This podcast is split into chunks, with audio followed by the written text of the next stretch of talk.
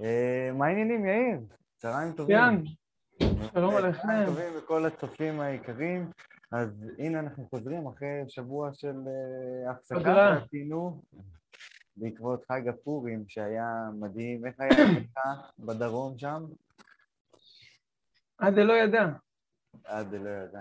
אתה נראה עכשיו רענן, טבלת? משתדל, כן. וואו, איזה מדהים.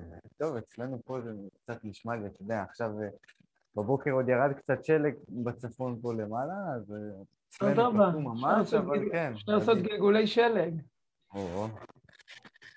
טוב, אז בואו, אני רוצה לעשות אה, תקציר ממש ממש אה, מתומצת על אה, מה שלמדנו עד עכשיו, אה, מה שהעברנו בשיעורים הקודמים, ומשם נתקדם לשיעור של אוקיי, דודו. אתה לא נשמע כל כך טוב. נשמע כאילו המיקרופון שלך, יש לו איזה בעיה. מרוחק, לא יודע, הפרעות, משהו כזה טוב שאתה. אומר קודם כל. עכשיו אתה שומע יותר טוב? לא, תעשי לו אולי על ה... ב- עכשיו טוב, עכשיו טוב. עכשיו טוב? כן. אה. או, מעולה. לא.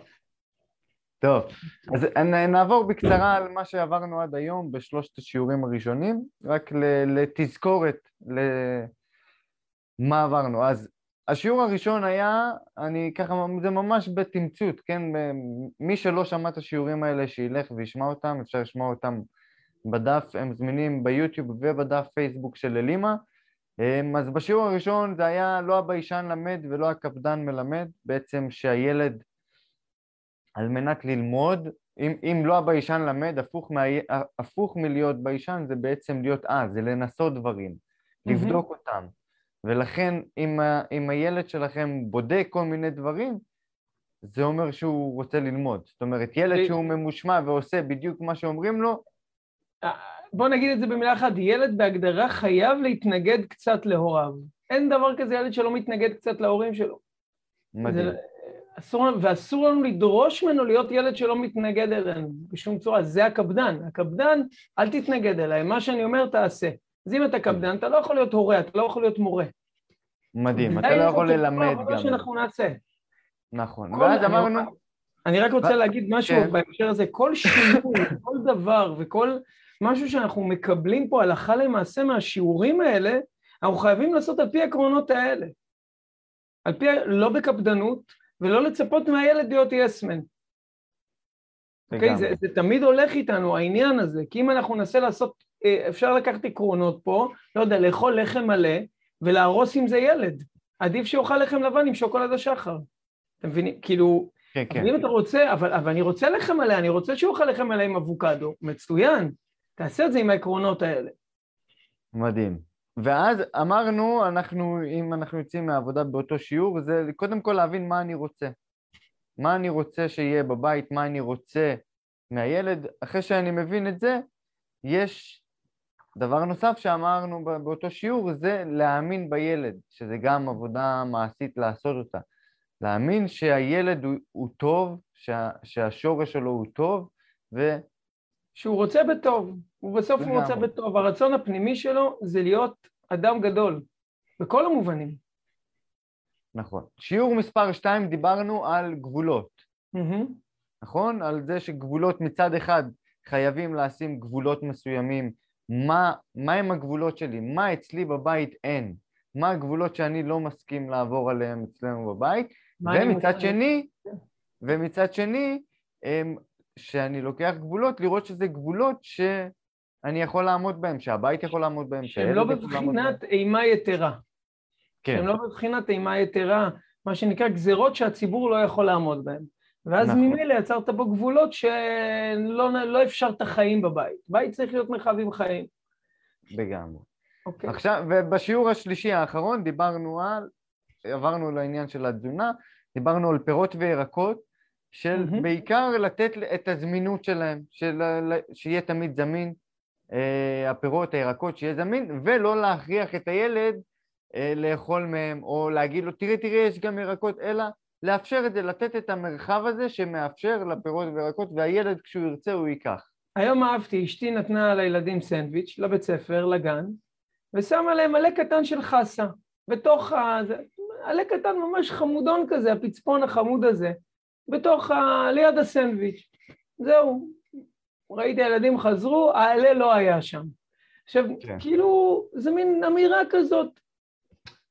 אני פה, יש גם, אני קיים, אני חלק מהעולם, אני חלק מהתזונה, אתה לא רוצה, אל תאכל אותי, הכל בסדר, אני כולה אלון קטן כזה. הערך של זה הוא הרבה יותר מתזונתי. הערך של זה הוא ערך חינוכי, הוא ערך של התוויית, כמו שאמרתי, אה, דמות הבית. איך היה נראה הבית שלי? מה היה בבית שלי? אני לפעמים מכין אה, סלט בבית, וזה מזכיר לי את הסלט שאבא שלי היה אוכל, היה עושה סלט, אני עד היום זוכר את זה, עגבניות, מלפפונים, לא ערבי קלאסי, היה מגרד פנימה גזר וצנונית והמון פטרוזיליה. והוא היה אוכל ואומר, אה, סלט בריאות, סלט בריאות, אוכל ומתענג. ואנחנו היינו אוכלים בסדר, אתה יודע, ילדים, מה, אנחנו לא ניפול בסלט כזה עד כדי כך. אבל עד היום, כאילו, העונג שלו עם הסלט הזה שמור לי, ואני מוצא את עצמי בבית, עושה את אותו סלט, אוכל, והוא חוזר, סלט בריאות, סלט בריאות. והילדים שלי כנ"ל מסתכלים, אוקיי, קונסי קומסה, בסדר, תן להם. זה יגיע. כן, זה יגיע בסוף. אוקיי, אז על מה אנחנו הולכים לדבר היום? אז היום, אוקיי, אז אחרי שדיברנו על פירות וירקות, שזה למעשה, אמרתי, המזון הלא מרוכז שלנו. זה מזון, הוא לא מרוכז. אין בו המון אנרגיה, אין בו המון חלבון, אין בו המון שומן. הוא מזון ש... לא, אנחנו לא קוראים לו אוכל כל כך בילד שהוא מבקש אוכל, הוא מבקש אוכל, מזון מרוכז. כן, הוא לא מבקש פירות. אתה אומר, הנה, יש פה אבטיח, אבטיח זה לא אוכל, אני מבקש אוכל, יש לי אוכל. אז כמובן שאנחנו בברית עושים פה שינוי קונספטואלי. מבחינתנו פירות זה אוכל, וירקות זה אוכל, זה הכל אוכל, אבל יחד עם כך, נדירים האנשים שיכולים לגדל את יל, ילדיהם על פירות וירקות בלבד, אני לא חושב שיש מישהו כזה, וכדאי שלא יהיה מישהו כזה, כי אל תנסו לעשות דברים כאלה. Don't, do not try this at home, כן? בסופו של דבר, ילדים אה, צריכים גם מזון יותר מרוכז, יש מבוגרים שמנסים לחיות בלי זה, לגיטימי, אבל ילדים, לא נתקלתי בהרבה ילדים שמסוגלים לחיות בלי איזשהו מזון מרוכז.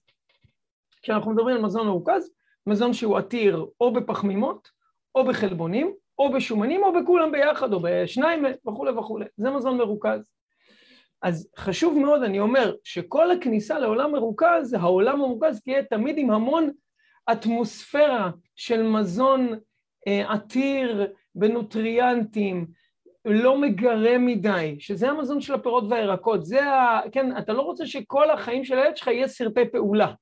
כן, אתה רוצה שהילד גם יהיה לו, לא יודע מה, סתם לשבת בבית, לשחק אה, דוקים עם אחותו. כן, לא הכל יהיה זה, מבחינתי מזון מרוכז זה סרטי פעולה. כן, זה כאילו, זה עוצמות. כן, זה משהו עוצמתי, זה משהו חזק, וממילא אם כל התזונה של ילד תהיה מבוססת על מזונות מרוכזים, אז אנחנו מקבלים פה ילד עם סף גירוי מאוד מאוד אה, נמוך. הוא גבוה? גבוה, נראה לי. קיצור, ילד ש, שאם אתה לא נותן לו משהו מאוד עוצמתי, הוא לא מרגיש כלום. כן, זה, ו, וזה מאוד מאוד נפוץ, שילדים אוכלים בעיקר מזונות מרוכזים. Mm-hmm. אז אני אומר, חשוב להבין, לכן רציתי לדבר על פירות וירקות לפני שרציתי לדבר על פירות מרוק... על, על מזונות אני מרוכזים. אני חושב שבני אדם בכללית נמשכים אוטומטית למזון מרוכז, כמו כל עונג מרוכז שאנחנו רוצים. למה אתה נמשך יותר? למיליון דולר או לשתי שקל? כולנו נמשכים לדברים יותר מרוכזים. אתה מקבל יותר ב... בפחות. כן, כן, נכון. אבל יש מחיר, יש מחיר לדברים מרוכזים. מה המחיר העיקרי של דברים מרוכזים? אנחנו נפגעים מזה. היכולת שלנו ליהנות מהמעט יורדת, וככל שאדם נהנה פחות מדברים מועטים, הוא נהיה אדם אה, פחות בריא בנפשו ופחות שמח בעולם הזה.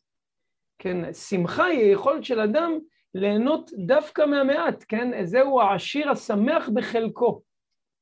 כן, וזה אותו דבר, זהו השמח, זה שמח ועשיר באים ביחד. כן, וזה שמח בחלקו. אז אנחנו רוצים ילדים שמחים, ילדים שיכולים ליהנות מדברים לא רק, לא יודע מה, גלידה עם קצפת עם סוכריות, יודעים ליהנות גם מדברים פשוטים. לכן זה מאוד חשוב שהתדר של פירות וירקות יהיה קיים בבית, והילדים, כל אחד לפי הקצב שלו, לפי היכולת שלו, ידע שזה שם, ולאט לאט הם יתחילו להכניס את זה. גם אם בתור קטנים הם יתנגדו, אם האווירה תהיה טובה, הם בסוף יגיעו לזה באחריות. כן, כמובן שאנחנו צריכים לעשות את העבודה של עצמנו בתור מבוגרים. לשים לב שאנחנו לא כל הזמן חיים את העולם המרוכז. כי אתה בסוף עושה ארוחת צהריים, אז מאוד קל לאכול שניצל ואורז, או לא משנה, גם משהו טבעוני ובריא, לא משנה. אה, לא יודע מה, אורז מלא ועדשים מונבטות. אבל ה- ה- לחתוך סלט, להתחיל ירקות, זה כאילו נראה בסדר, אני לא חייב את זה. הרי אני לא חייב את זה. את הסוף אני מקבל מהדברים המרוכזים. אוקיי, אז עד כאן, בכלל איך אנחנו נכנסים לעולם המרוכז. אז העולם המרוכז, אמרתי, עולם הפחמימות, החלבונים והשומנים, בואו נתחיל בעולם הפחמימות. אז דיברנו למעשה שיעור קודם על עולם הפחמות הלא מרוכז, דהיינו עולם הפירות. כן, עולם הפירות זה למעשה פחמות לא מרוכזות. אנשים חושבים, כשאומרים פחמימות, הם חושבים שמדברים רק על לחם, לחם, לחם, אורז, לחם, כן, כמו רס"ר מטבח כזה, מה יש? יש פחמימה. מה זה פחמימה? מנת פחמימה, נכון? אני מרגיש פח ולא יודע ממה. כן, למה, כן. למה, מה, מה זה אורז, תפוח, תפוח אדמה, או לחם, או לא יודע, משהו בסגנון הזה. נכון, ב- זה- ב- ב- בשפת העם פחמימה זה כל דבר שהוא עמילן, כשאתה קצת נכנס כן. יותר אז יש באמת את הפחמימות הפשוטות אוקיי, והמורכבות. אז, אז, אז אני אומר, קודם כל דיברנו על פחמימות. עכשיו אנחנו היום נדבר על פחמימות יותר מרוכזות. כן, דיברנו גם על פחמימות זבל ריקות, דיברנו על ממתקים בשיעור, לפני שני שיעורים דיברנו על עולם של פורים וזה, על ממתקים שזה מבחינתנו גם פחמימות. זה האח המרושע של הפירות, כן? זה הפחמימות הפשוטות מה... מרוכזות. העברייניות, כן? אז היום אנחנו מדברים על הפחמות המשביעות, מה שנקרא. הפחמות המשביעות זה עולם הפחמות המורכבות, או בשמו היותר אה, פשוט אה, נקרא לזה עמילן, כן? מה זה עמילן? עמילן זה מבנה של פחמימה מורכבת שנוצר בעולם הטבע בצורה הטבעית, בעיקר בזרעים, בזרעים למיניהם, דגנים למיניהם ובשורשים מסוימים. בעולם הטבע נוצר באופן טבעי העניין הזה של המילן. עכשיו המילן הוא פחמימה, בסופו של דבר הגוף הופך אותו לאנרגיה, אבל יש תהליך. התהליך של הפירוק של המילן הוא לא תהליך פשוט. בניגוד לפחמות פשוטות שהופכות לאנרגיה זמינה מאוד מאוד מהר, ואנחנו מרגישים את זה על פי המתיקות שלהם, המילן, הגוף צריך לפרק אותו, כן? לפרק אותו. לכן, אם יכולת הפירוק של הגוף של המילן, לעמילן היא ירודה, דהיינו, המילן הוא יעשה בעיות. ולעמילן יש הרבה נטיות לעשות בעיות לבני אדם בכלל, ולילדים בפרט, ולילדים קטנים בפרטי פרטיות. למה? סיבה פיזית מאוד מאוד פשוטה, לילדים קטנים מאוד, יכולת פירוק העמילן שלהם קטנה מאוד עד כדי, אה, לא נגיד בלתי אפשרית, ירודה ביותר. ירודה כן. ביותר. מה זה אומר? זה אומר שילד, לפחות עד שאין לו שיניים, יכולת פירוק העמילן שלו היא קטנה. וזה מאוד מאוד חשוב לזכור את זה, שמזונות עמילנים לילדים ללא שיניים או עם מעט מאוד שיניים, היא נמוכה מאוד, והמשמעות היא מיידית, אנחנו רואים בדיוק את נזקי העמילן אצל ילדים קטנים כאלה. זה מיד הופך לגזים, להמון לחות, לפטריות בלשון, לפריחות בעור, זה בעיקר הטריפל של העניינים שקשורים לעמילן בגילאים צעירים מדי. מה שקורה היום שאנשים ממש מגיל חצי שנה בהתוויית התזונאים, אני לא יודע למה הם עושים את זה, נותנים לילדים דייסות, מעבירים אותם לאוכל ומיד מתחילים לתת לילדים דייסות עמילניות, בעיקר מקוואקר, אבל גם מאורז, ראיתי מכל מיני תירס, כל מיני עניינים כאלה. אין שום סיבה לעשות את זה. אין אפשר. גם לראות, האמת היא, לפי הצואה, ברגע שתינוקות מתחילים לאכול עמילן, אוטומטית הריח נהיה נורא ב... ב- ממש. זה הגדר ההלכתי, הגדר ההלכתי שמהרגע שהילד אוכל דגן אה, אה, כזית, אה, דגן בזמן פרס, אם אני לא טועה, משהו כזה, אז הצר... אי אפשר להגיד קריאת שמע ליד הצואה שלו. Mm, זה גדר בהלכה. אה, אז כמובן, רואים את זה חד משמעית. והסיבה שהצואה שלהם נהיית מאוד מסריחה, היא בגלל שהפירוק היכולת שלהם לפרק את המילן היא נמוכה מאוד, ואם הם לא מפרקים אותו, הוא הופך לבלגן. לכן הכלל הראשון בגידול ילדים היא, אל תדחפו להם המילן כל כך מהר.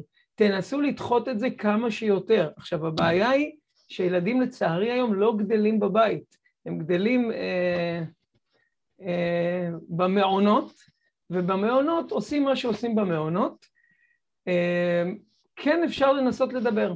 אני מבקש לא לתת לילד לחם, זה, זה קצת קשה כי אז הוא רואה את כולם, אבל בוא נגיד עד גיל שנה עוד אפשר עוד לזרום על זה, באמת אפשר. לבקש לא להכניס לו ביסקוויטים, שזה לא רק עמילן, זה עמילן גרוע מלא בסוכר, לתוך הדייסת פירות, ולא לדחוף לו לחם כל הזמן, ולא... אפשר לעשות את זה. מה אתה... אנשים שואלים, רגע, אז מה אני כן אתן לו? לא חסר, בפרט אם הילד יונק, ובדרך כלל בגיל חצי שנה עדיין, הילד עדיין יונק, אז אין צורך בהרבה השלמות. אין צורך בהרבה השלמות.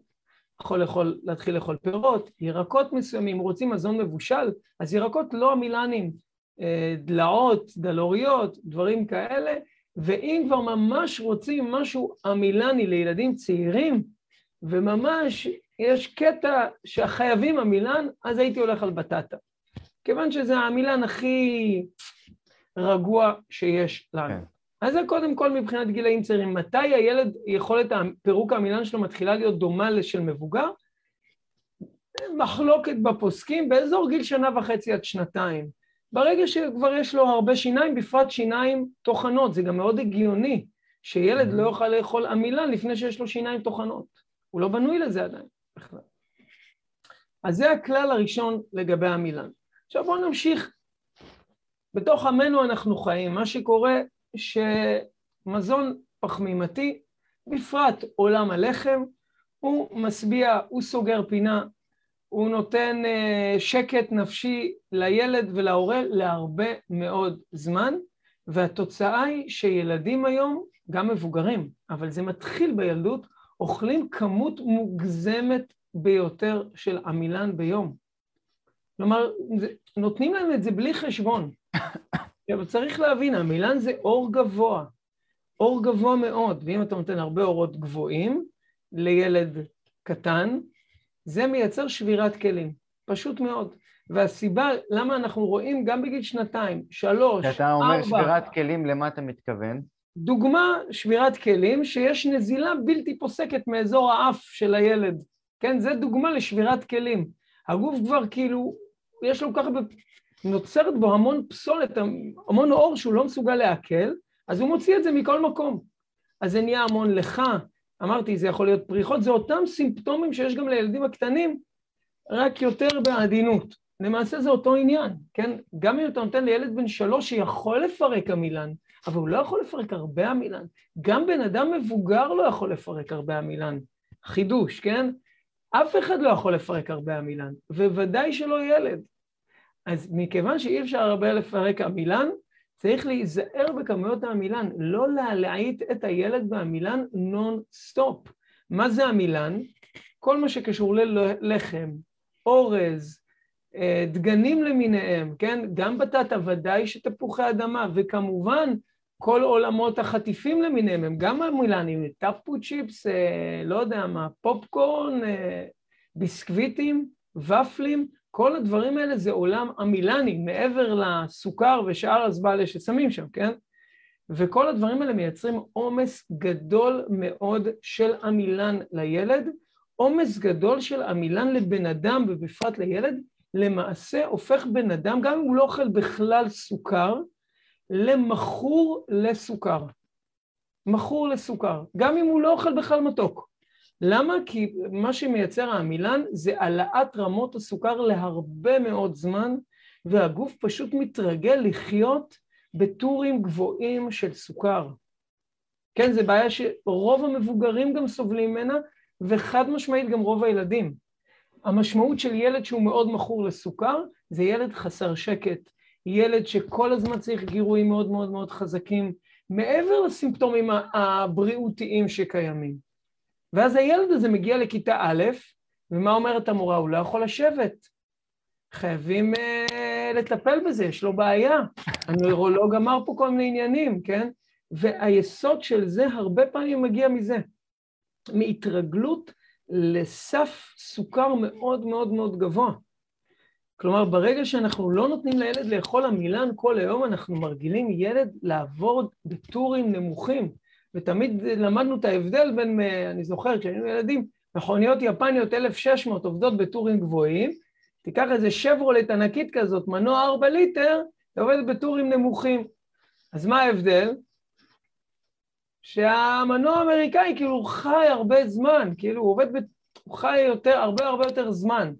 וזה בדיוק העניין, אה, ובהרבה יותר בריאות. כשאדם עובד בטורים יותר נמוכים, מבחינת הצרכנות הסוכרית שלו, יש לו יותר שקט, יותר בריאות, יותר אה, יכולת להתרכז, יותר יכולת אה, ליצור, המון דברים שאנחנו רוצים שהילדים שלנו יתפתחו אליהם, אבל בגלל ההתמכרות לסוכר שנוצרת בלי לאכול סוכר, קל וחומר כשמכניסים גם סוכר למערכת, אז אה, אנחנו, יהיה לנו הרבה דברים שהילדים שלנו לא יצליחו לעשות, והסיבה היא פיזית לגמרי. ונקודה נוספת של אה, סוג של שבירת כלים זה ברגע שהילד צריך לקחת בחשבון שברגע שהבאנו לילד או לתינוק אה, לחם או מזון מרוכז אחר, אז אחרי זה שנרצה להביא לו פרי או ירק מסוים, רמת הגירוי לא, הוא, הוא לא יסתכל על זה בכלל. זאת אומרת, הנזק הוא לאו דווקא רק ממה שהלחם יעשה, מה שהלחם יגרום, אלא זה שרמת הגירוי של הילד אחרי זה היא עולה גבוה, ואז המזון הבריא שהוא אמור לאכול אותו זה משהו שהוא לא רוצה. לכן בגילאים הצעירים התשתית העיקרית לפני שהילד יודע לבקש לחם ולראות לחם, זה להרגיל אותו חזק למזונות הלא מרוכזים, על מנת שזה יישאר לו, מקודד לו בתוך ה-DNA שלו. כן. המקום של הדברים האלה. בסוף הוא יגיע לגן, הוא יראה את האחים שלו, הוא יבקש את המזונות המרוכזים. אי אפשר למנוע את זה ממנו. אבל אם יצרת לו יסודות טובים, אז הוא, הוא לא, הוא, הוא עשוי לא להפוך למכור למזונות מרוכזים. אז זה דבר אחד. דבר שני, כמובן, איכות הפחמימות. איכות הפחמימות. אז אני, אני אגיד בו כמה נקודות, כי יש פה המון מה להגיד. כמובן, צריך להבין שפחמימות מעובדות, בפרט עולם החיטה המולבן, זה עולם שהוא לא מזון לגיטימי לבני אדם. הפכו את זה היום לבסיס. כשאימא שולחת את הילד שלה עם לחם לבן, לא נגיד בפנים מה יש בכלל, אפילו כן, אפילו עם שוקולד בפנים, היא מרגישה שהיא שלחה לילד שלה ארוחת עשר. גברת יקרה, לא שלח את הילד שלך ארוחת עשר, שלח את הילד שלך מנת סמים. מחילה שאני אומר את זה. זה מה שהילד מקבל. הילד מסומם, הוא לא מקבל אוכל. וודאי שלא אפשר לקרוא לזה מזון. אני לא נוזף באף אחד. כמובן שכולנו חיים בתוך המופרעות הזאתי שהופכת ארוחה מסממת כזאתי למזון לגיטימי. אבל אני ממש מצטער, ואני אמרתי את זה, אני מקבל שאריות אה, מילדים. אה, מביאים לי לתרנגולות שלי שאריות של אה, סנדוויצ'ים, של לחמים, והרבה אני מקבל את הסנדוויצ'ים שהילדים לא אכלו, השאירו את הקשה, כל מיני דברים כאלה. ואני ממיין את השאריות לפני שאני נותן לתרנגולות. את הלחם עם השוקולד אני זורק, שם בשתי שקיות וזורק לפח. אני לא נותן את זה לתרנגולות שלי. את הביסקוויטים שמביאים לי אני זורק לפח, לא נותן לתרנגולות שלי. איך יכול להיות שאני דואג לתרנגולות שלי יותר משאנשים דואגים לילדים שלהם? כמובן שזה לא האמת. כמובן שהם אוהבים את הילדים שלהם הרבה יותר ממה שאני אוהב את התרנגולות שלי ששוות 30 שקל. אבל אני מבין שאני לא רוצה לפגוע בבריאות שלהם. אני רוצה שיהיו חזקות, ואני לא רוצה להרעיל אותן, אנשים לא מבינים את זה בכלל. אתה יודע, האמת, בפתיחה לספר של, אה, של ג'ון פילדר לגדל ילדים בריאים, אז הוא, הפרק הראשון, הכנה הוא קורא לזה, שזה הכנה להיריון בכלל, אז הוא מדבר שמה על איך זה ש, ששברים לארבעה ו, וחיות שלנו וזה, אנחנו כל כך דואגים להם בדקדוק לתזונה על מנת שיצא אה, אה, מהם הוולדות הכי טובים שיש ויצא להם את הזה הכי טוב, אבל אצלנו בני האדם אנחנו שמים אפס טוב. דגש על זה בנושא ה... אפשר לדבר על זה עוד הרבה, למה? נכון, יש לזה הרבה הסברים רוחניים. בכל אופן, לענייננו, קודם כל להוציא מהראש שלחם לבן זה מזון לגיטימי לילד. זה לא מזון לגיטימי, זה יכול להיות מדי פעם, פינוק, להביא לו איזה בג... הכל בסדר, גם לילדים שלי אני נותן מדי פעם לחם לבן. בוודאי שאנחנו נמצאים אצל מישהו ויש לחם לבן, הם אוכלים חופשי, אני לא מדבר איתם בכלל. אבל בסופו של דבר, מזון צריך להיות מזון, ולחם לבן הוא אינו מזון. הוא אינו מזון, הוא סוגר פינה, הוא משביע קצת, אבל זה לא מזון. אין שם סיבים, אין שם מספיק מינרלים, אין שם ויטמינים, יש שם, אה, עליית הסוכר שם היא מאוד מאוד גבוהה, וכשמכניסים בפנים גם כל מיני ממרחים, השם ירחם ויציל, קיבלת פה ילד שמורעל בצורה יומיומית ושיטתית. יומיומית ושיטתית. ואני רואה את זה, שוב, המצב השתפר. אני זוכר, הבת הגדולה שלי, כשהייתה בכיתה א', הייתה היחידה בכיתה שמקבלת לחם בצבע חום. היום אני רואה אצל הילדים יותר קטנים שכבר אה, הם לא היחידים, הם כבר מהמם. מתאים להיות קבוצה קטנה, מיעוט. אבל בוא אה, נשאל, איך, איך, איך. הילדה התמודדה עם זה שכל הגן או כל הכיתה... אה, היא עם לחם התמודדה לבן. עם זה, וכשהיא ביקשה לחם לבן הייתי מביא לה לחם לבן, אבל זה לא קרה הרבה. היום דרך אגב היא לא מתקרבת ללחם לבן. לא מתקרבת, אם יש רק לחם לבן היא לא נוגעת בו. אני אשתף גם את הצופים, כי אצלנו זה מאוד מעניין. אז אצלנו, נגיד אשתי מכינה לחם כוסמין, או שאני, או לחם אה, מחמצת של כוסמין, שאני קונה משכן טוב שמכין. אמ, ובבית זה מה שהן אוכלות, גם זה מה שהם יעדיפו על כל לחם אחר. זאת אומרת, נגיד בשולחן שבת, אז הם, הילדות הקטנות יעדיפו לחם אה, מחמצת על כל לחם אחר, וזה קטע. אבל הגן, יש להם את העניין הזה של הרבה פעמים של פתאום לחם לבן. או עכשיו הם, הם באו עם שיגעון חדש של מנה חמה. אז מנה חמה אין, אין מצב, אז אה, יש מנה חמה, אשתי תמיד מביאה להם, אתה יודע, מכינה להם את האוכל וזה. לצהרון שלהם, אבל אני אומר, זה מעניין, כי זו התמודדות מאוד מאוד מעניינת פה, כי העניין של החברה הוא מאוד חזק. לא פשוט זה להיות הורה, לא פשוט להיות הורה, ושוב, צריך להיות ברגישות, ברגישות פה. בכל מקרה, אז לענייננו, קודם כל באיכות, צריך להתחיל להוציא את זה מה, מהזה שהשקית הזאת שעולה 6.60 היא אוכל נורמלי לילדים, זה לא אוכל נורמלי לילדים, זה לא נורמלי שילדים אוכלים את זה בצורה יומיומית כמה וכמה פעמים, לא נורמלי. הדבר הזה מייצר המון המון נזקים, אה, וזה לא המקום להרחיב כמה. זה אחד. אז בעיקר בעיקר צריך להשתפר, אה, לשפר לילד את איכות הפחמימות. זה אומר להפסיק עם פחמימות ריקות, להוריד את כמות הפחמות הריקות, אפילו אם זה פסטה, לעבור לפסטה יותר מלאה ופחות לבנה, אם זה לחם, לעבור ללחם מלא, עדיף שזה יהיה לחם כוסמין, כן, ולא לחם חיטה, כי החיטה יש איתה הרבה בעיות שאני לא אה, אכנס אית- אה, להן כרגע, ובאופן כללי להשתדל לא כל כך הרבה לבסס את התזונה על עולם החיטה. בפרט החיטה הלבנה, לא צריך לאכול המון פסטה, לא צריך לאכול המון פתיתים, ולא צריך לאכול המון לחם, ולא צריך לאכול המון בורקסים, ולא צריך לאכול המון קרקרים. הכמויות חיטה שחודרות מבעד לילד הממוצע בחודש הן מטורפות, אין להן שום הצדקה, אין להן שום הצדקה. אז אני אומר, לשפר את איכות הפחמימות, ובכלל לא להגזים בכמויות הפחמימות. אפשר לנסות, וילדים אוהבים את זה, מכינים את זה טוב, גם פחמימות יותר איכותיות כמו קינוע, אורז מלא, כן, או גם אורז עדיף על חיטה, כן, אורז בסמטי עדיף על חיטה, אה, למרות שהוא גם לא מושלם, כן, אה, יש קוסמת, אה, בטטות כמובן, יש פחמימות באיכות יותר טובה שעדיף שאם כבר הילדים יקבלו יותר מהם. ועוד דבר בהקשר הזה, אם כבר עשינו מזון פחמימתי, נניח הכנו לילד אורז, אוקיי? הכנו פסטה, לא משנה מה. תמיד כדאי שהמנה עצמה תהיה ברמת ריכוז יותר נמוכה. מה אני מתכוון? עשית אורז, אל תשים, ל... אל תס... תעשה סיר של אורז. תעשה סיר של אורז עם ירקות ועם... ש... שלפחות 50 אחוז, built in. 40 אחוז מהסיר הזה, זה יהיה בכלל ירקות. גזר וקישואים ובצל ו- ואולי קצת בטטה ו- ו- וכל מיני דברים כאלה, ואז ממילא הילד מקבל צלחת של אורז יפה כזה, והוא לא יודע שבכל כף, בכל כף, כן? בשבילך זה דני, בשבילך, בשבילו זה דני ובשבילי חלב, כן? בשבילו זה אורז ובשבילי זה ירקות. הוא מקבל בפנים, בתוך הכף, גם איזה 40 אחוז ירקות בלי לשים לב, דרך האורז. צריך לשים לב לכל אלה, לא משנה מה, אתם עושים לילד קוסקוס?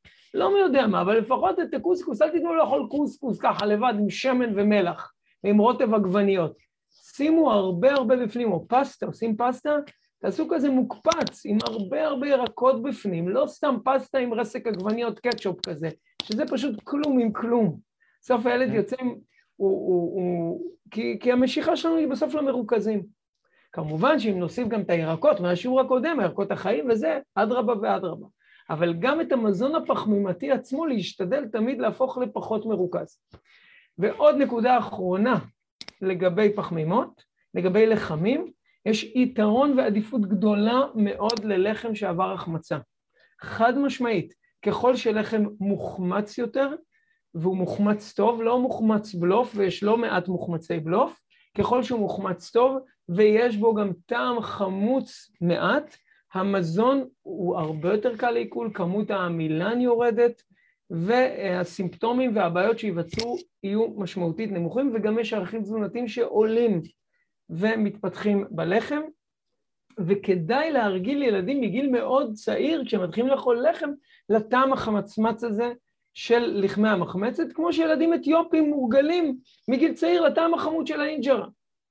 הבעיה היא שכשפתאום אתה מביא לילד את הטעם החמוץ הזה בגיל עשר, הוא אומר, אה, זה לחם חמוץ. זה כי התרגלת ללחם בלוף מוטפח בשמרים.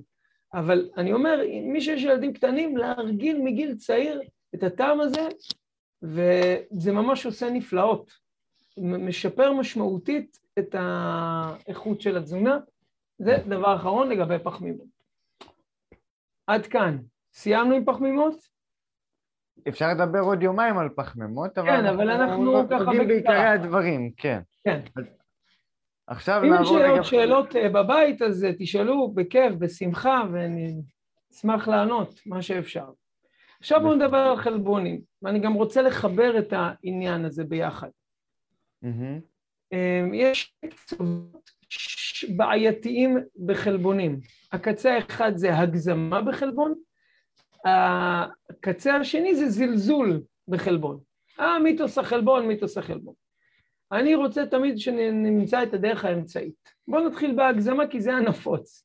כן, התזונה המערבית מוגזמת בכמות מטורפת בחלבון. באופן כללי כשאומרים חלבון, למה מתייחסים? למשהו שהו היה פעם חי או יצא ממשהו חי, כן? חלבון זה תמיד או, נכון? דג, לא יודע, טונה, ביצה, עוף, בשר, בקיצור, משהו שהיה לו דופק או משהו שיצא ממשהו שהיה לו דופק. על זה מדברים כשהם מדברים על חלבון. אז קודם כל, זה לא נכון.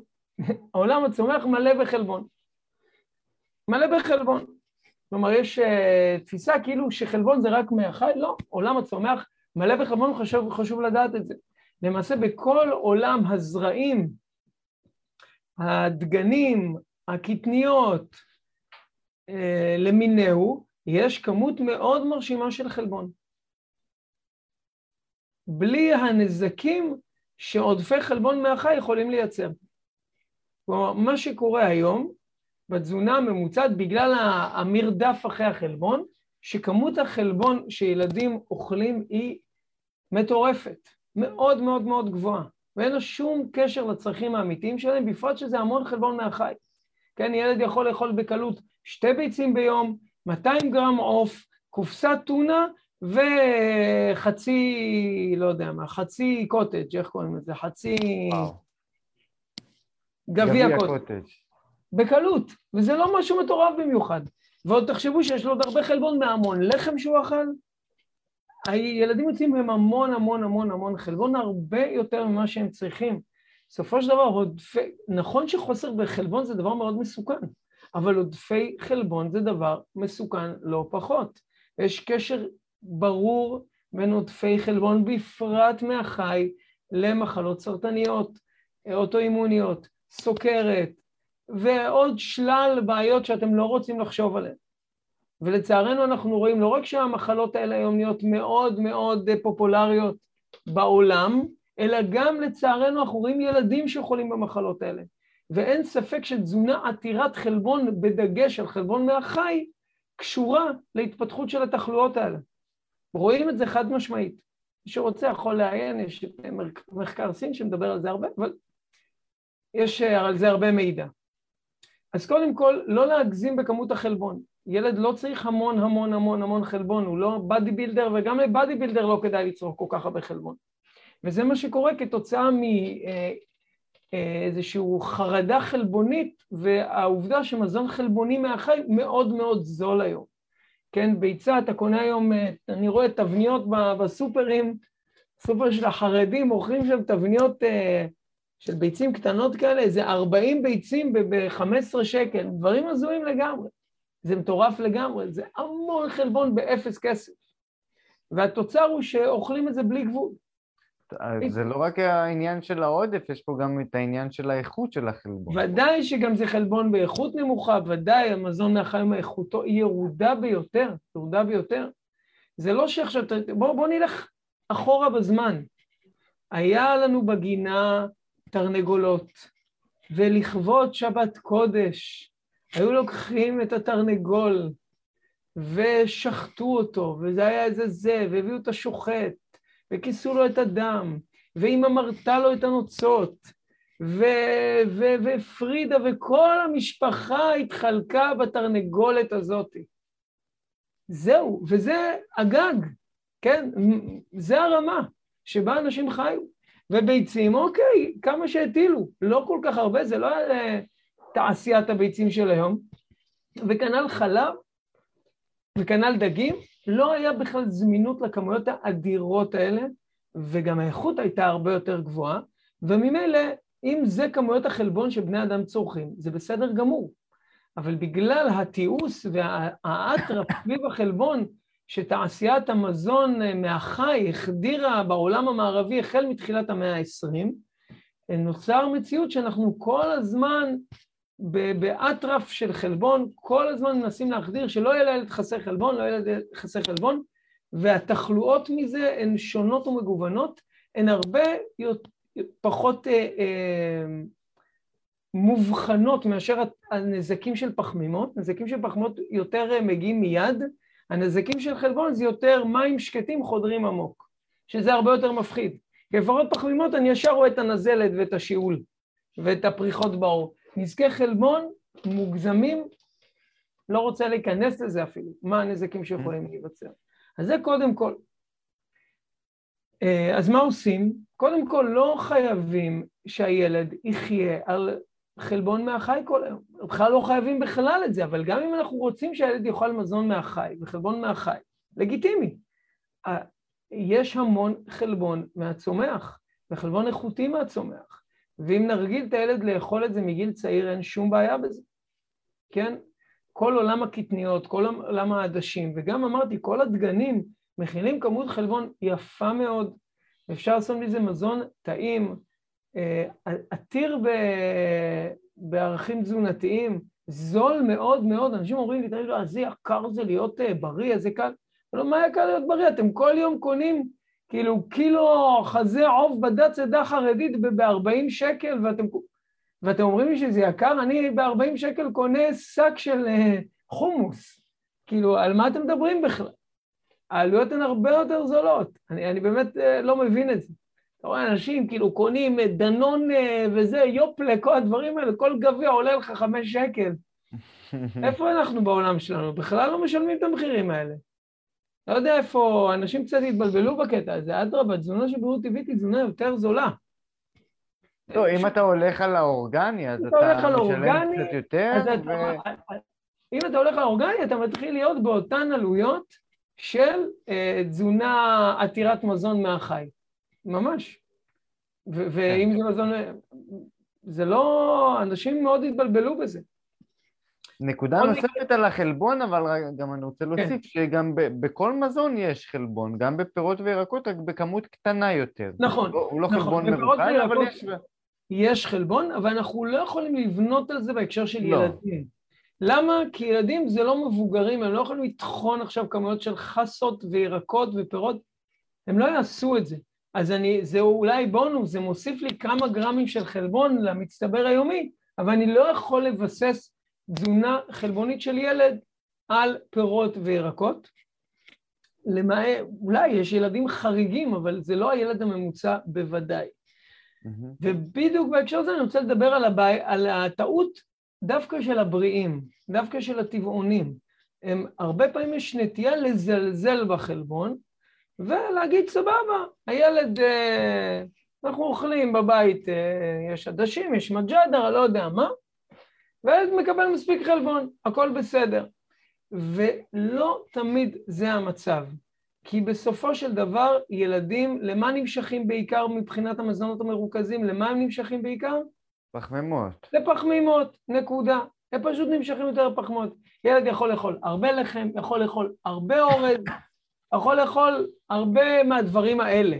אבל אני לא מכיר הרבה ילדים שיכולים לאכול מנה מכובדת של חומוס ושל עדשים, ולא, יש כאלה. אני לא אומר שזה לא קיים, אבל זה לא כל כך פשוט. ולכן הורה שרוצה לגדל את הילדים שלו בצורה יותר טבעונית, פחות מזון מהחי, צריך לשים לב שהילדים שלו כן מקבלים מספיק חלבון. כלומר, שכמות החלבון מהצומח שהם אוכלים היא מספקת. כי ילדים, אמרתי, יותר הנטייה שלהם היא לאכול המון המון פחמימות. ושוב, מקומות שבהם אוכלים המון המון פחמימות, זה בעיקר אה, דרום הודו, או לא יודע מה, או מערב אה, אפריקה, לא מערב, מזרח אפריקה, וצריך להבין, והאנשים שם נראים בהתאם, כי הם נראים כאלה דרום הודים, ו, והכל בסדר, יכול להיות שזה יותר טוב מהכל, אבל אנחנו בתוך חברה שאנשים אוכלים בה הרבה חלבון, והם נראים כמו אנשים שאוכלים חלבון, אז צריך לקחת בחשבון שאם אתה תגדל את הילד שלך כמו דרום הודי, הוא ייראה קצת כמו דרום הודי. אנשים צריכים לקחת את זה בחשבון, לא אומר, אולי זה מה שאנחנו צריכים לראות, אבל צריך לקחת בחשבון את כל השיקולים. בסופו של דבר, לא לבסס, צריך לשים לב שהילד מקבל מספיק חלבון. מה זה אומר? שאם אתה רוצה שהילד יהיה בתזונה טבעונית, והוא, אז לנסות לעשות דברים מעניינים, לעשות, לא יודע, קציצות עדשים, לעשות לו, לא יודע, מה, חלב שקדים, ממרחי אגוזים למיניהם, להכניס קצת טופו, אה, אה, טופו, אה, טמפה, דברים כאלה לתוך התזונה שלו, אם אנחנו בעולם הטבעוני.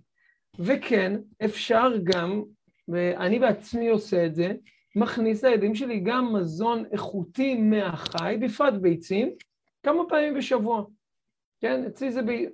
חשוב מאוד שזה יהיה ביצים איכותיות מאוד, והסיבה שאני עושה את זה כי פשוט ראיתי שהילדים שלי לא אוכלים מספיק חלבון מהצומח.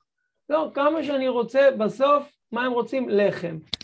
אה, זה מה שהם אוהבים. לחם, אורז, זה, זה מה שהם אוהבים. ניסיתי, זה, אוכלים. אבל לא כמויות מספקות. מכיוון שזה לא כמויות מספקות, אז ממילא הנזק של זה, זה שבסוף אה, אני, בוא נגיד, מעדיף להיות רגוע, שהילד שלי אוכל ארבע, חמש ביצים בשבוע, שהנזק המצטבר מזה הוא, אם בכלל הוא אפסי, ואני בכלל לא בטוח שיש מזה איזשהו נזק, באיכות מאוד גבוהה. בגלל זה הבאת תרנגולות, אתה מגדל אותן? הסכנה לקבל מספיק חלבון. מה זה? אני אומר, בגלל זה הבאת את התרנגולות. רק בגלל זה הבאתי. אני לעצמי לא צריך את זה בכלל, לא נוגע בביצים, אולי בחמין, אבל לא נוגע, לא מעניין אותי כל כך ביצים. אבל הבאתי בעיקר כי פשוט ראיתי שהילדים שלי ספציפית לא מספיק, אה, יותר אה, נמשכים לפחות, אז גם עם זה צריך להיות עם יד על הדופק, לא אה, להרוס את העולם בשביל איזושהי אמת נאצלת. לדעת, יודע, אם אתה יכול, שהילד יהיה טבעוני, יקבל מספיק חלבון, אבל לשים לב שהוא מקבל מספיק חלבון. שהוא אוכל אז, מנות... אז הנקודה... מה זה אומר מספיק? מנות חלבוניות מכובדות והוא מסוגל לאכול את זה. הנקודה okay. אוקיי? המאוד חשובה זה ככה, קודם כל, ילד יכול לגדול טבעוני בריא לגמרי, mm-hmm. רק מה צריך באמת לשים יד על הדופק של לראות שזה לא רק מה שאנחנו רוצים, אבל במציאות okay. כן. הוא לא באמת אוכל ממגוון של דברים, אלא נמשך למשהו ספציפי. כי אם אנחנו נחיה בזה של אוקיי, אנחנו מאמינים באמת הזאתי, וזה נכון, אבל הילד לא זורם ממה שאנחנו רוצים. זאת אמת לא תיאורטית. כן. זאת אמת תיאורטית שהרבה פעמים לא עומדת במבח... במבחן התוצאה. צר לי לבשר. במבחן לא התוצאה לא מבחינת, מבחינת שהילדים לא, לא אוכלים את המגוון כן, שצריך. כן, זה לא הולך. אז, אז ואז... חשוב מאוד לשים יד על הדופק באמת ולראות מה ההתפתחות של הילד ומה הם באמת אוכלים, והאם הם מגוונים את הכל ואוכלים מספיק חלבון ממה שאנחנו נותנים להם. חד משמעית. וכמו שאמרת, נקודה מאוד חשובה זה של להבין ש, שעל מנת שהם יאכלו מספיק, זה באמת לייצר את זה, לעשות כל מיני דברים, כל מיני ממרחים, כל מיני מאכלים מיוחדים שהילדים יאהבו, ולשים לב לזה בקיצור. בדיוק, אז בהקשר הזה לעשות uh, uh, חומוס ביתי, ממרחי עדשים, ממרחי uh, שועית, ממרחי... אה, אפונה, להתחיל לשים את זה יותר אה, לילדים, ככה בסנדוויצ'ים, להביא להם את זה יותר, להוסיף להם, להתחיל להכניס להם את החלבון בכל מקום, מג'דרות למיניהם ודברים כאלה. עכשיו, אנשים יגידו, רגע, צירופי מזון, לא נכנס עכשיו לעניין של צירופי מזון יותר מדי. אני כן רוצה להגיד שלילדים שגם לא סובלים איזה בעיות עיכול מיוחדות, יותר אפשר, אפשר ודאי יותר להקל על צירופי מזון של חלבון מהצומח ופחמימות, אה, ופחמימות אה, מורכבות. כן. ואלא אם כן אנחנו רואים שהילד מגיב לא טוב, יש לו זה, אז אוקיי, אז פה כן כדאי לעשות את ההפרדות האלה. עד כאן מבחינת חלבון, אה, שתי נקודות שהיה לי חשוב פשוט לדבר עליהן, אוקיי? מספיק? מדהים, מדהים, מדהים, כן, אוקיי. בטח. יש לנו עוד זמן או שאנחנו צריכים לסיים? יש לנו עוד חמש דקות, מה את אומרת? כן, יש לנו עוד חמש דקות, אז אני רוצה קודם כל להגיד אה, לצופים שרואים את השידור הזה, שאנחנו ממש נשמח, אנחנו בגדול סיימנו את הסדרה הזאת פה. אה, כמובן שלגדל ילדים אפשר לעשות על זה בלי סוף שיעורים, אפשר לרדת יותר לפרטים, אפשר להיכנס יותר לעומק, אפשר להרחיב על נושאים נוספים, אפשר לעשות עוד הרבה דברים, אין לזה סוף. אמ, אבל לשיעור הבא, בשבוע הבא אנחנו רוצים באמת לערוך את השיעור החמישי והאחרון, ואנחנו רוצים לעשות אותו על דברים שאתם מתקשים איתם. מה האתגרים שיש לכם עם הילדים שלכם בכל מה שקשור לנושא הבריאות הטבעית. אז במהלך השבוע הקרוב נשמח שתשאלו תשאלו אותנו, תשלחו לנו את השאלות האלה לדף הפייסבוק של אלימה או ב... בתגובות מתחת לסרטון, אנחנו נאסוף את כל האתגרים הכי גדולים שיש לכם, ומהם נעשה את השיעור האחרון, שיאיר, אתה תצטרך לענות על האתגרים. אני אזרוק אותם עליך ואתה תצטרך לענות. כן, שנזכה. טוב, כן. אז, אז כמה מילים על שומנים ממש בקטנה. בקטנה, אם כבר אמרנו מזון אה, מרוכז, אוקיי. שוב, מזון מרוכז בשומן בעיקר שילדים אוכלים, זה בעיקר יכול להיות אה, עולם האגוזים והשקדים וכולי וכולי, שהוא עולם, תמיד מזהירים מגיל חמש, לא לתת עד גיל חמש, אוקיי? בגלל סכנת חנק. אה, טוב, כל אחד צריך להכיר את הילד שלו ולשים לב כמה הילד שלו באמת לועס וזה, אבל אכן לתת אה, שקדים לילד מאוד קטן שבקושי לא, לא יכול ללעוז, זה ודאי שלא ישיג שום דבר. אני מאוד בעד להכניס אה, שקדים לתזונת ילדים כבר מגיל חצי שנה, דרך אה, חלב שקדים, חלב סומסום, חלב של אה, אגוזים למיניהם, בפרט שקדים מאוד מאוד... וגם חלבון מצוין. חלבון מצוין, קל לעיכול, מוריד את התלות לאט לאט, עוזר לילד להיגמל באיטיות, ומרגיל אותו לטעם טבעי ונעים של עולם הצומח. אמ, ברגע שהילד יכול אה, להתחיל לאכול גם אה, מעולה, אבל אה, כמובן בתשומת לב. אבוקדו, מזון מעולה, מזון שומני, מזון מעולה, בהחלט מזון שכדאי, לא יודע, אנחנו זכינו בארץ ישראל, אבוקדו נראה לי הכי זול בעולם, עקב העובדה שהפכנו לאימפריה של ייצוא אבוקדו. אני לא יודע אם אתה יודע את זה, יש מלא חקלאים נטעו אה, אבוקדו בשנים האחרונות, זה נקרא הזהב הירוק. נכון. כתוצאה מזה אנחנו מקבלים את כל העודפי ייצוא, ופשוט אה, אבוקדו בחינם. פעם אבוקדו עלה הרבה כסף. היום אה, קניתי השבוע שקל לקילו אבוקדו. אבוקדו מדהים, וואו. שקל לקילו. חינם, פשוט חינם. זה פשוט מנסים להיפטר מסחורה. כן, אז כן. זכינו, ואדרבה, מתנה, הקדוש ברוך הוא נותן לנו מתנות, בואו ננצל אותן. ת, תרגילו את הילד לדבר הזה, זה הקומפניאן המושלם לסנדוויץ', זה הרבה יותר משוקולד השחר, ובכלל, דבר נהדר להוסיף לסלט. אה, שומן טוב, איכותי, מלא, עתיר בסיבים, עתיר בברכה גדולה לילד. באופן כללי, אה, צריך לזכור ששומנים באיכות גרועה, יש להם הרבה נזקים. ילדים, הנזק העיקרי מבחינתי זה פגיעה מוחית. מה זה אומר פגיעה מוחית? פגיעה ביכולת החשיבה, ביכולת הריכוז. לא סתם ממליצים לילדים עם בעיות קשב וריכוז לקחת שמני דגים, שמנים אומגה 3, זה חלק, תוצאה של צריכת שומנים לא, מוגזמת ולא נכונה. כן? במזון התעשייתי למיניהו, כל השמנים המזוכחים למיניהם, בפרט שמנים מזוכחים שהם עתירים באומגה 6, כן? שמן סויה, שמן חמניות, אמ, שמן קנולה. שמן קנולה דווקא הוא לא עתיר באומגה אה. 6, הוא יחסית בסדר מבחינה הזאת, הוא לא טוב מסיבות אחרות, הוא דווקא מהבחינה הזאת יחסית בסדר, שמן תירס, אמ, כל השמנים האלה עתירים מאוד באומגה 6, בסופו של דבר פוגעים אה, ממש אה, פגיעה ביכולת החשיבה של הילד. פוגעים ביכולת של המוח שלו להתרכז, לעבוד כמו שצריך, צריך לדעת את זה, כן? לכן צריך אה, להשתדל לתת לילדים שמנים, אה, שהמזון השומני שלהם יהיה באיכות טובה, באיכות גבוהה, להשתדל פחות אה, להחדיר להם שמנים מזוכחים לתוך התזונה, ודאי לא לילדים קטנים, אין שום סיבה, לא מחפשים את זה ולא מבקשים את זה.